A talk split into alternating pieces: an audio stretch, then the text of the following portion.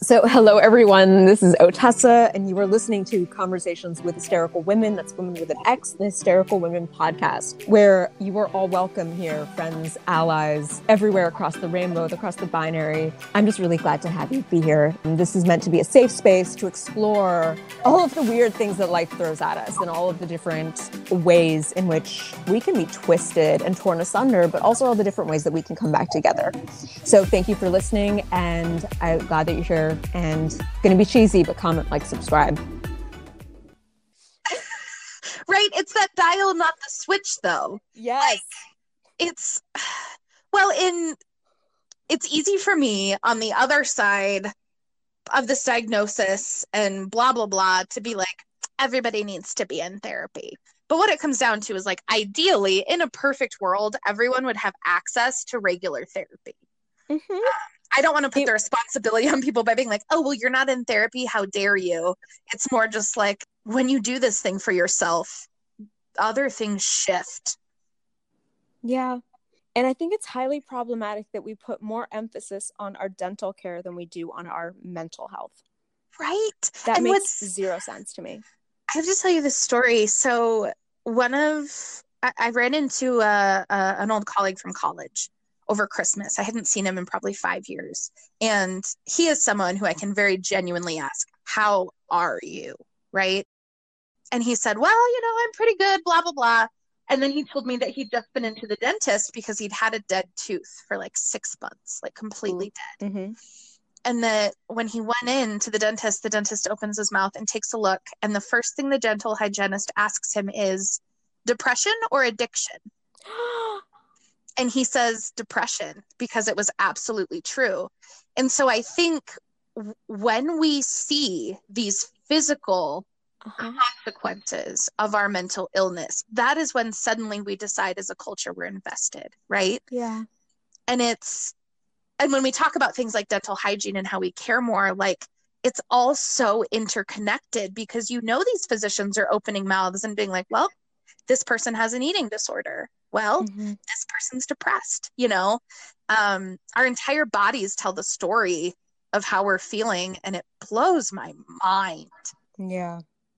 Like, just a dentist opening your mouth and just addiction or depression. Like, Jesus, what? That's wild. That's wild. That's also a really good dentist. Right? I was like, oh yeah, who are they? I want their information. I'm like, who's your friend's dentist? Yeah, I know, man. I thought it was, it blew my mind. But you were, we were talking about the journey that you made and how your therapist had said, and they'd wanted to say for a while, and they gave you yeah. some news. Yeah. Uh, Can you tell us about that conversation? Yeah, it was about two, two-ish months ago, two, three months ago. And I'm like you, right?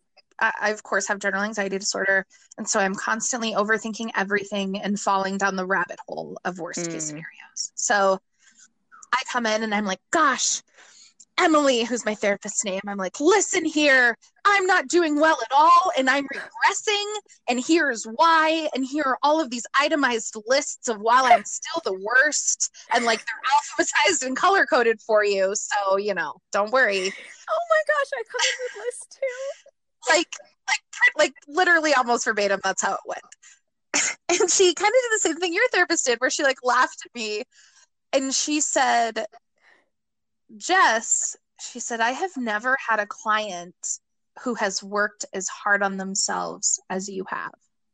And I, like, kind of brushed it off. And I was like, oh, my God, thank you. You know, hair toss, whatever. Yeah. And she was like, no, no, no, I need you to hear me. She was like, you work harder than anyone. And I have never said this to another client, but your borderline is under control completely.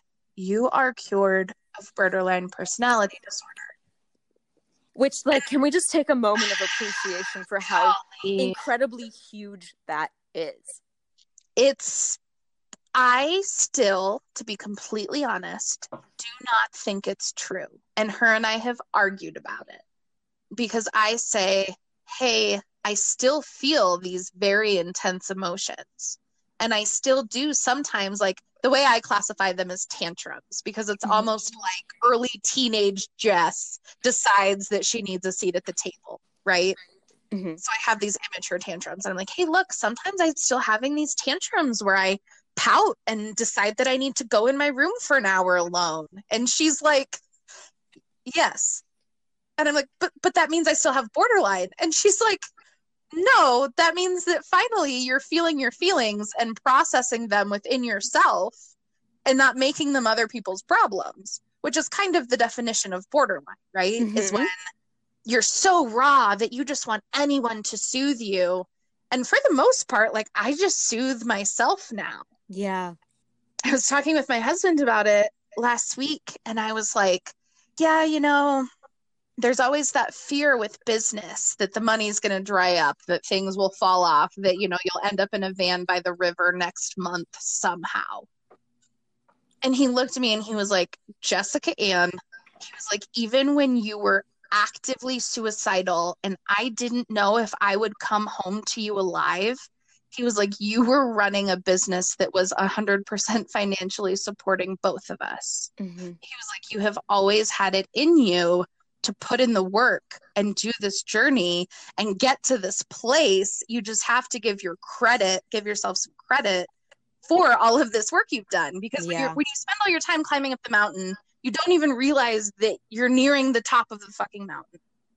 So I don't know. This is, I mean, even giving this interview is surreal because I think it's the first time that I've spoken openly about the fact that, like, I truly, genuinely have been told that I have, I'm cured of typically a lifelong illness. It blows my mind, and it feels like I'm tricking people. No, I, I, first off, I want to thank you. Those words get bandied about a lot. And I feel like, like, but truly, truly, sincerely, like, the gratitude and appreciation I have with you for being candid about all of this. And I think that's something that always helps me is realizing that you are not alone. And when someone shares their journey, I find that it oftentimes opens doors for me where I can make better progress on my journey. And I see that with other people. And I've heard other people say that, which is why I wanted to talk about this, because I think that for a lot of people, if you are given this diagnosis, or if you are given a diagnosis that, quote unquote, typically is lifelong, you're stuck with this forever. That is terrifying, and that is scary. And to hear someone say, no, I made it through, is kind of the hope that helps people make it through the day and helps people continue to make it through the days until they've made it through their life. Yes. And I feel like that's what you just did. Thank you, man. Thank you. I am. Um, Seriously. I, I want to be clear too that, like, even this mental health journey has been a dial and not a switch, right? I am not joyful and content and light and warm and funny all the time. I'm not this, like, magical unicorn now that's like, I'm healed and perfect. It, there's no such like, thing. Hence God, the unicorn no analogy. Yeah, right? Yeah, no such thing. But something that I think is really important for people to hear is that I'm not going to be an idiot and be like, the journey is all of it. But as you go through this journey, it's not about being cured. It's not about finally overcoming this and never having to deal with it again. It's that along this journey, you are constantly equipping yourself with new tools that mm-hmm. makes it easier to manage this illness. So, like, what I was telling me through all of this is, okay, worst case scenario, if I feel like this and I have this illness for my entire life, how can I at least make it feel manageable? Mm-hmm. So instead of doing the black and white of like, okay, I can cure this, I can fix this, I can get over this, I would really encourage people to think about like, okay, how can I just right now self-soothe even a little bit until I can think more clearly about what. Yeah. It's usually when we are obsessing about big plans that it becomes harder to soothe ourselves in that moment. But we can't think of big plans until we're soothed. So. Yeah. And I really love your saying that everything is a dial and nothing is a switch. It's not like a boom, you're healed.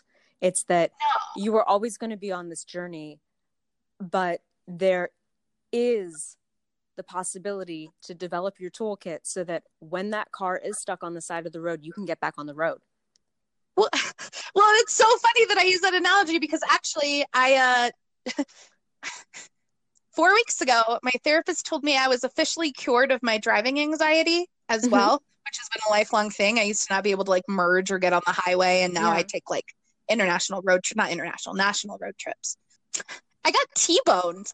I got T-boned two weeks ago on my driver's side. I spun out, hit another car, and then bounced and hit a bus stop. And my car was totaled. Oh. Uh, it wasn't my fault at all, but I, I got out and I was shaken and I saw myself through this glass and I said, okay, Jess, right now you can either lose your shit and cry and be angry with this woman for ruining your anniversary trip and all of these things. I was like, or you can be very kind to all of these people when this is just an accident and yeah. then go home later and cry about it in the shower. Yeah. And I have come so far in my therapy that I was literally able to choose. Yes. And I chose to be nice and lovely. That the E M T was like, yeah, I don't think you need to go to the hospital. You're still so witty and charming. And I, was like, oh. I was like, this is my defense mechanism. So maybe check me out for real though. But, uh, yeah. So, so yeah, that, I mean, that car metaphor is real. Like I, I installed shocks on my car. That yes. It's weird, man. I love this metaphor. It's a weird thing, but it's it's it's really nice. I am so grateful that well, the first thirty years of my life were painful and dark and hard, that I still have more than two thirds of, you know, my hypothetical life to uh, step into the light and see what else is possible. Yeah. And I am so excited to see where you go. Oh, thanks, man. Vice yeah. versa. Like with and with the backslides and with and then getting through the backslides, and it's almost like getting through the backslides is even like yeah like it's really it's just really inspiring, and it's inspiring to me, and it inspires me when people share, like especially someone like you were saying, like with E M T, he was like, oh, you're so charming and, and you're so witty, and you know, and in in the example of even when things were their darkest, you had so many things on lock, right? Your business yes. was good, right? But that a lot of times, if we do not talk about these things, um, we will judge our insides by other people's outsides. Yes, one hundred percent. And that is really not good for us. So talking to someone who is charming and witty and doing everything that is so inspiring and aspirational, and you feel all this compersion for them, but to have them also say like, look, my life has not been a picnic. No, you no. might not get that if you just look at my LinkedIn profile. one hundred percent. So let me tell you. And then you're like, wow, okay, I pegged that person really wrong. But now not only can I relate to them and maybe find some own, some of my own tools, but it puts things into perspective in a way that I think is really important. Thank you. Yeah. yeah. I mean, I, I would agree. Like it's, we are a society built on assumptions, and uh, assumptions are very rarely ever actually true. Yes. I yes. was, I was the uh, shiny, cute, bubbly online business owner who was deep diving into Reddit forums to look at statistics for the most effective suicide methods. Like you never, yeah. ever, ever know what multiple browser tabs people have open, even when they're posting on Instagram.